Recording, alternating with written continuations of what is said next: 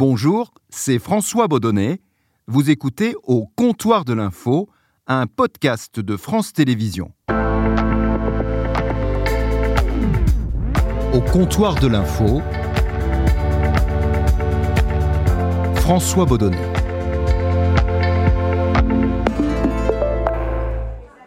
Et au zinc du comptoir de l'info, j'ai été rejoint par Roger Motte. Salut Roger. Salut François. Alors je suis vraiment fier, oui fier c'est le mot, de t'accueillir ici au comptoir de l'info parce que tu es, Roger, l'un des grands noms euh, de l'info à France Télévisions. Alors ceux qui nous écoutent euh, ne le savent peut-être pas parce que depuis 40 ans, euh, tu as été la plupart du temps derrière la caméra, mais tu es une référence dans ce magnifique métier qui est celui de reporter quatre décennies donc, où tu as tourné l'objectif de ta caméra vers les plaies de ce monde.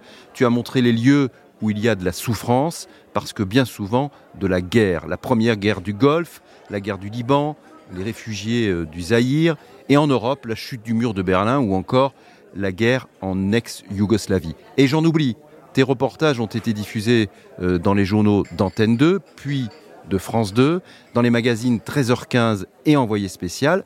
Tu viens tout juste de tourner la page de France Télévisions. Sinon, Roger, je suis sûr que tu serais en ce moment même quelque part à Kiev ou sur la ligne de front en Ukraine. Alors Roger, toi qui connais parfaitement ce qu'est un, théâtre de guerre, quel regard tu apportes aujourd'hui sur la couverture journalistique de cette guerre qui se déroule sur le sol européen? Depuis février dernier, depuis un an, ça me démange de ne pas y être. Ça me démange parfois beaucoup. Parfois beaucoup. Euh, quel regard je porte sur cette couverture? Alors, évidemment, pour moi qui ai, couvert la guerre de Bosnie et le siège de Sarajevo, j'y vois et j'y trouve beaucoup d'analogies et de parallèles. Hmm. Et même si euh, ce théâtre de guerre-là, je parle de l'Ukraine, est plus étendu et se passe dans plusieurs villes, même si en Bosnie il y avait aussi des conflits dans d'autres villes hmm. que Sarajevo. Mais ça me rappelle évidemment ces j'allais dire, ces mauvais souvenirs. En tout cas, ces, mauvais souvenirs pour l'Europe et pour, et pour nous et pour euh, les Européens d'une guerre au cœur de l'Europe. mais la couverture aujourd'hui, elle est, elle est, parfaite. Et ce qui est frappant, c'est que euh, je regardais pour préparer euh, cet épisode du podcast, je regardais tes images, les images que tu as tournées à Sarajevo, et il y a une similitude, et tu le disais d'ailleurs, assez incroyable entre ces images-là, donc dans les années 90, euh, à Sarajevo et ce qu'on voit aujourd'hui tous les jours euh, à la télévision en Ukraine. Mais moi, je me fais la, réflexion euh, quasiment tous les jours à chaque sujet qui passe. On y trouve plein d'analogies. J'y retrouve les mêmes gens, les mêmes difficultés pour vivre, pour se chauffer, pour se nourrir, la peur des combats, les, les tirs d'artillerie incessants, etc., etc. Il y a beaucoup d'analogies, oui. Alors, je voudrais qu'on revienne un peu sur ton expérience que je résumais, c'est difficile de la, résumer, mais euh, au début de, cet euh, entretien, je voudrais savoir, Roger, euh, s'il y a dans tout ce que tu as fait, tous tes reportages sur le terrain, celui qui a été pour toi le plus dur, c'est-à-dire celui qui, par exemple, je ne sais pas si ça a été le cas, aurait pu te faire dire j'arrête. Là, ce que j'ai vu, c'est pas possible, je ne repars plus. Alors, ta question est très très intéressante parce que c'est une question que tous les reporters se posent en permanence. Ça m'est arrivé dans 40, en, 40 ans de carrière, ça m'est arrivé trois fois. Trois fois. De dire je ne peux plus filmer. Mhm. Ça m'est arrivé une fois pendant la révolution roumaine à Bucarest, une fois pendant la guerre de Bosnie et une fois pendant la guerre du Golfe. Ça m'est arrivé trois fois où, avec ma caméra, j'étais face à une scène où je me disais que je ne faisais plus mon métier, mais que j'allais au-delà vis-à-vis des gens qui étaient en face de moi. En Roumanie, à Bucarest, c'était un enfant orphelin malade du, sida. En Bosnie, c'était des gens sous les tirs d'un sniper. Et pendant la guerre du Golfe, c'était des prisonniers irakiens derrière un camion saoudien. Ils avaient voulu me montrer ces hommes. Ils avaient débâché un camion Et là, il y avait une cinquantaine d'hommes nus, les mains attachées dans le dos, qui se sont tous comme un seul homme retournés vers moi. Et j'étais en train de les filmer puisque j'avais un peu anticipé ce qu'ils voulaient me montrer. Et quand j'ai découvert ces hommes amaigris, parce que ça faisait des semaines qu'ils étaient sous des bombardements dans leur trou à rats dans le désert, je leur volais leur dernière dignité. ils étaient nus, mais je les déshabillais encore un peu plus. Et donc Voilà, ça, ça m'est arrivé. Et donc tu as fait quoi? J'ai arrêté. Tu as posé la caméra J'ai arrêté d'enregistrer et j'ai posé la caméra. Qu'est-ce qui arrive après, euh, si tu l'as su, à ces prisonniers qui sont euh, dans le camion devant toi? Ils, ont été, ils étaient maltraités puisqu'ils étaient nus, il fait froid. Tu sais, dans le désert au petit matin, euh, il fait très froid. Ils avaient les, mains liées dans le dos, donc ils étaient maltraités. Mais derrière, ils n'ont pas été maltraités au point d'être assassinés ou, mis en fosse commune. Ils ont été remis, je pense, aux autorités à l'arrière. Ça devenait des prisonniers de guerre. Et l'autre euh, épisode marquant où tu as décidé aussi d'arrêter L'autre épisode marquant, c'est pendant la révolution roumaine en, en décembre 89 à Bucarest. Ça fait 2-3 jours qu'on est là. On, est, on doit être le 26 ou le 27 décembre. La révolution commence le 24, 23, 24. Il y a beaucoup de combats dans les rues. De chaque bâtiment de cette avenue peuvent partir des rafales d'armes automatiques des francs-tireurs. Ici, chaque fenêtre est un péril, chaque passant un suspect.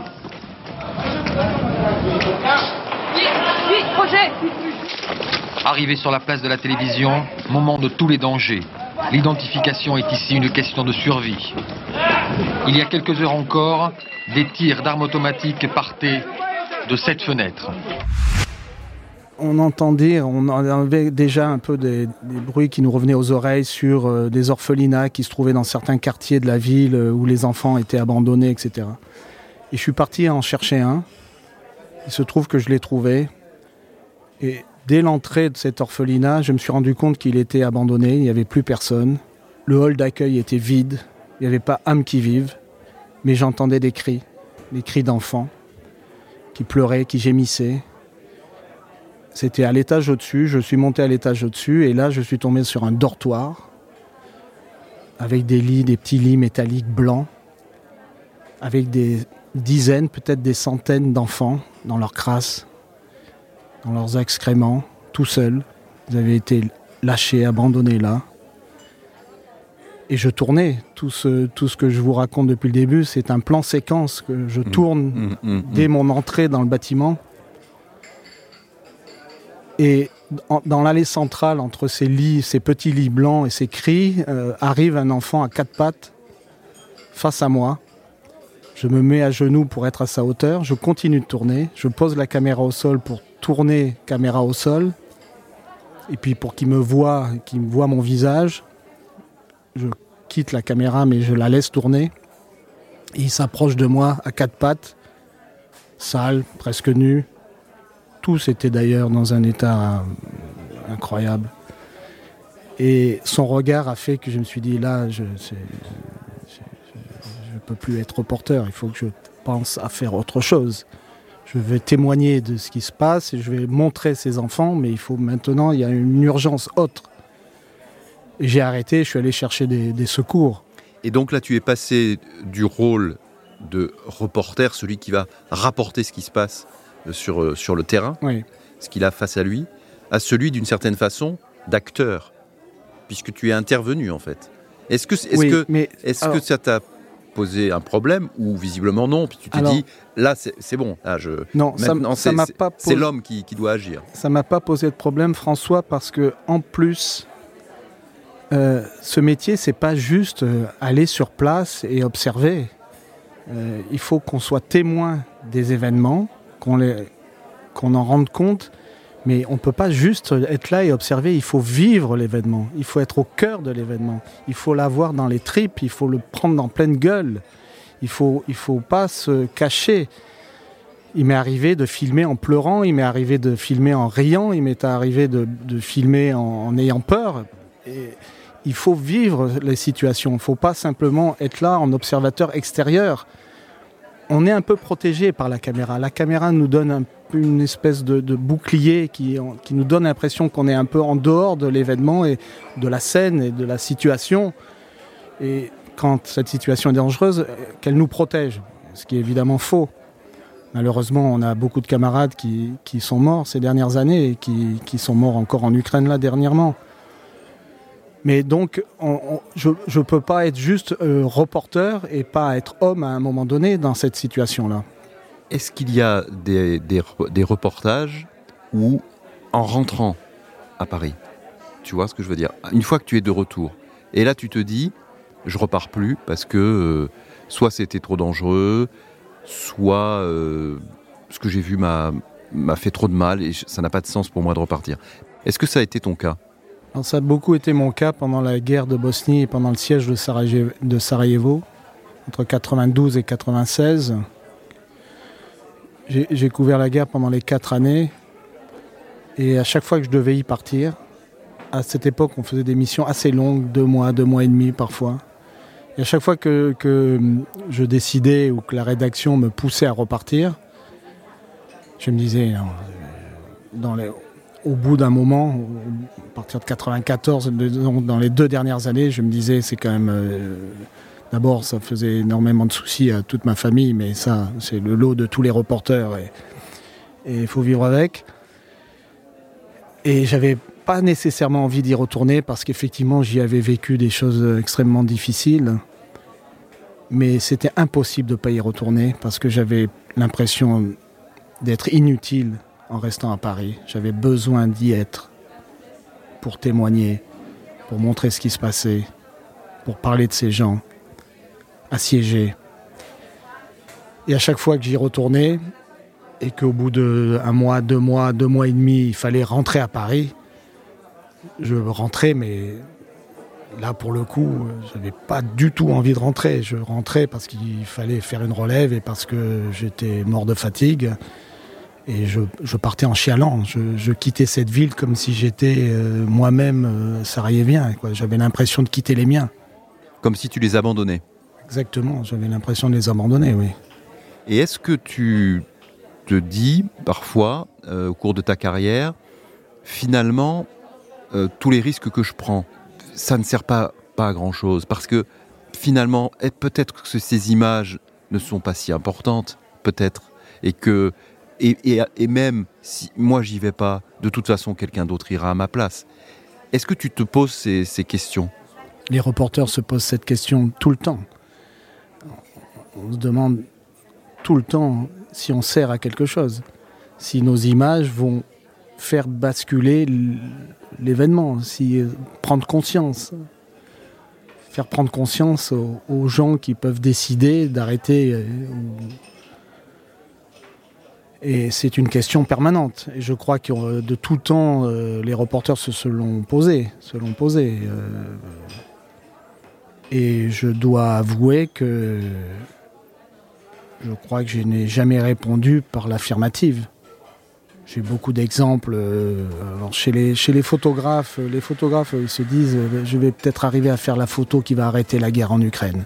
On l'a entendu il y a encore quelques jours. Le photographe qui a fait la photo de cette euh, jeune fille dans l'immeuble coupée en deux par le missile russe. Hmm.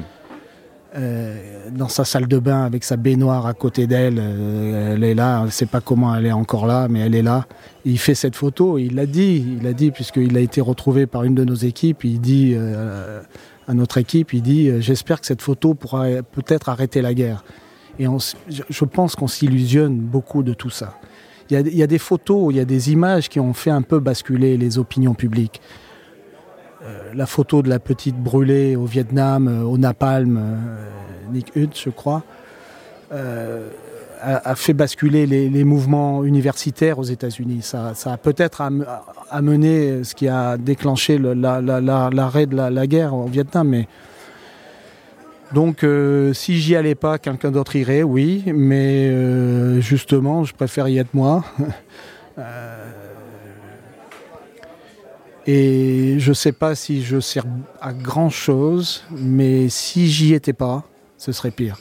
Si on n'avait aucune image de ces endroits-là, euh, on ne sait pas aujourd'hui ce qui se passerait en Ukraine.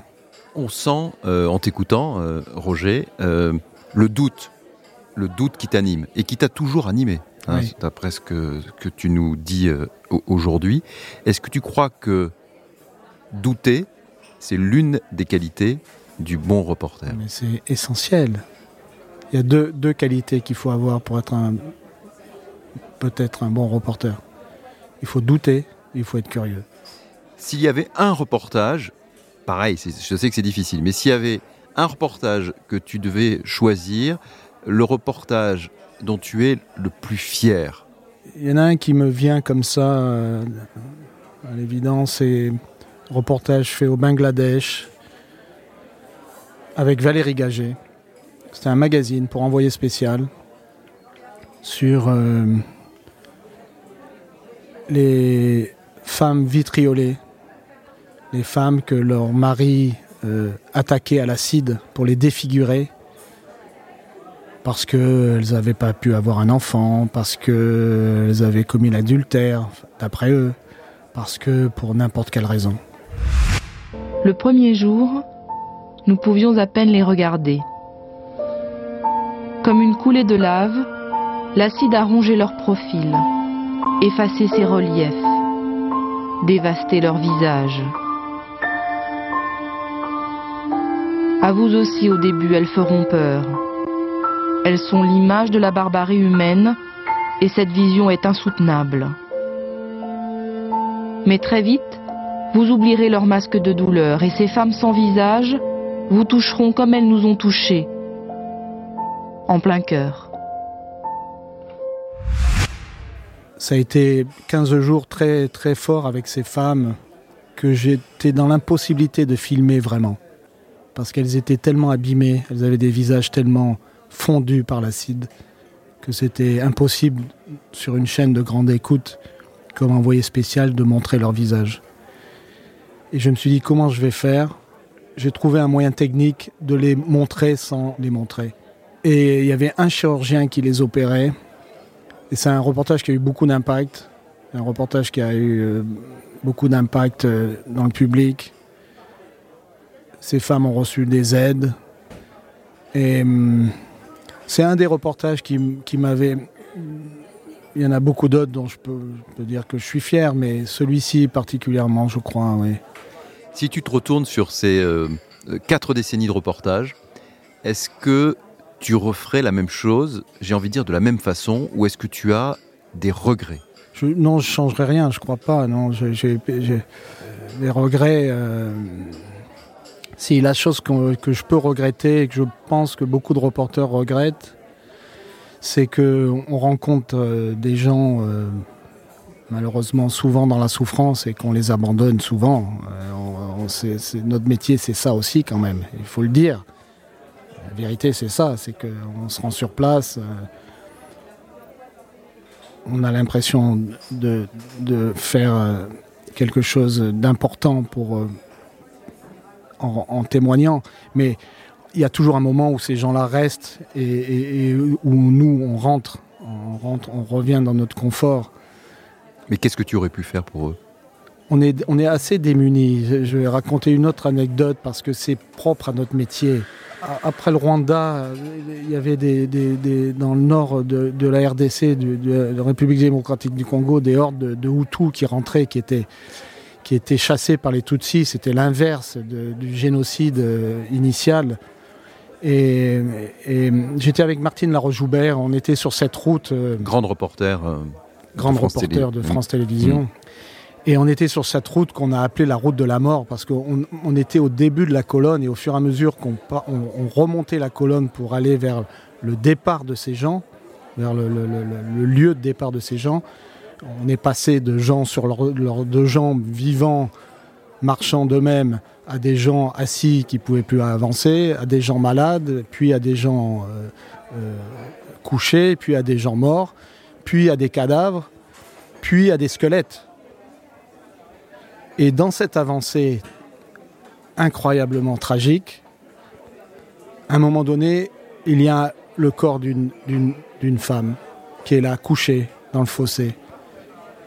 Je suis avec un, photographe anglais et hum, on fait des images. On a le réflexe du reporter. On descend du véhicule et on fait des images de, cette euh, femme. C'est des choses pas faciles à avouer, mais je, le dis parce que les reporters doivent parler de ça. On fait des images et on se rend compte, on pense que cette jeune femme est morte et en fait elle est vivante. Elle agonise, mais elle est encore vivante. Et le photographe anglais s'appelle Derek Hudson, très grand photographe, très grand photojournaliste. Et d'un coup, là, on en parlait tout à l'heure, on pose, le matériel et on dit qu'est-ce qu'on fait? Là, j'arrête pas de tourner parce que, parce que je suis pris d'un sentiment que je dépasse mon cadre de reporter mais parce que j'ai envie d'aider cette femme, parce qu'elle est vivante. Mais on est en pleine jungle, on est dans un endroit paumé de chez paumé, on n'a même pas de médicaments, on n'a pas de perfusion, on peut absolument rien faire. Qu'est-ce qu'on peut faire? Comment peut-on sauver cette femme? Évidemment, on ne peut pas la sauver. C'est impossible. Le, premier médecin est peut-être à 80 km, il n'y a pas d'ONG dans le coin. C'est terrible, mais on finit par repartir. On finit parce que il faut continuer à travailler et on remonte dans la voiture et on repart. Et des, des jours et des semaines après, ça m'est venu. C'est pas, elle me traumatise pas cette jeune femme, mais des semaines après, je me suis dit, j'ai compris ce que je pouvais faire. Et ça, le reporter, parfois pris dans la tourmente du reportage, du, travail, de l'antenne à assurer, de l'ouverture du journal à assurer, on continue. Mais évidemment, ce qu'il fallait faire, c'est rester là, arrêter de travailler, pas continuer la mission, rester avec elle, rester assis, peut-être lui prendre la main et attendre qu'elle meure. L'accompagner, juste l'accompagner. Je ne l'ai pas accompagnée. Merci beaucoup, euh, Roger, d'être venu au, comptoir de l'info. Merci, François. Euh, partager euh, avec nous cette, cette carrière, cette, ces rencontres, ces, ces histoires vraiment touchante et incroyable. Amis auditeurs, si vous aimez ce podcast, eh bien, n'hésitez pas, abonnez-vous sur toutes les plateformes. Et puis nous, on se retrouve très vite pour un prochain épisode du Comptoir de l'info. À bientôt.